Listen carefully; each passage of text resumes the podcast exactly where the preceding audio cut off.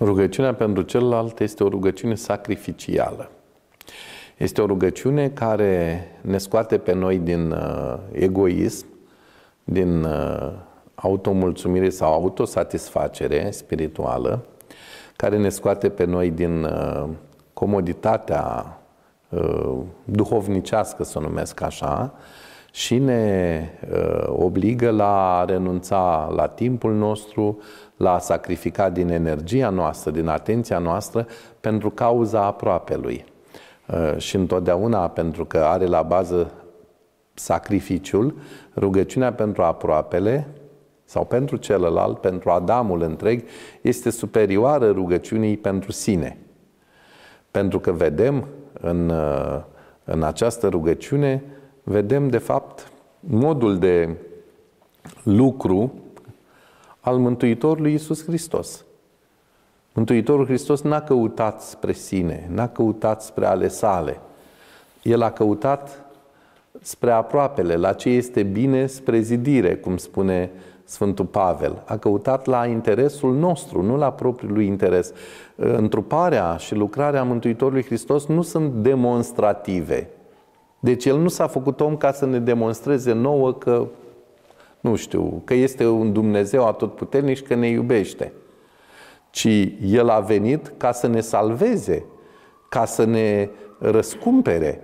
El a făcut totul în interesul nostru, în locul nostru și pentru noi. Deci, de aceea, uh, întreaga uh, Evanghelie și tradiția părinților ne descoperă că Mântuitorul Iisus Hristos a venit la pătimire, adică la jerfă, de bunăvoie.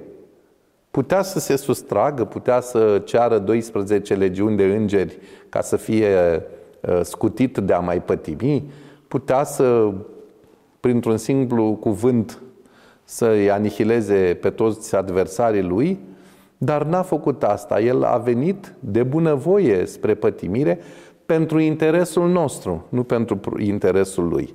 Și atunci acest tip de rugăciune reflectă foarte mult felul de a fi și al lui Hristos și intențiile lui cu noi. Ne asemănăm, practic, începem să ne asemănăm Mântuitorului Iisus Hristos. De altfel, în Scriptură mai întâlnim câteva cazuri și aș vrea să menționez pe uh, Moise, prorocul Moise, care uh, și-a pus viața pentru aproapele și i-a spus lui Dumnezeu, șterge-mă pe mine din cartea vieții uh, și îi mântuiește pe aceștia, iartă-i și îi primește, chiar cu această condiție de a, de a fi șters numele meu din uh, memoria ta, uh, Dumnezeule, ca eu să nu mai fiu pomenit de tine.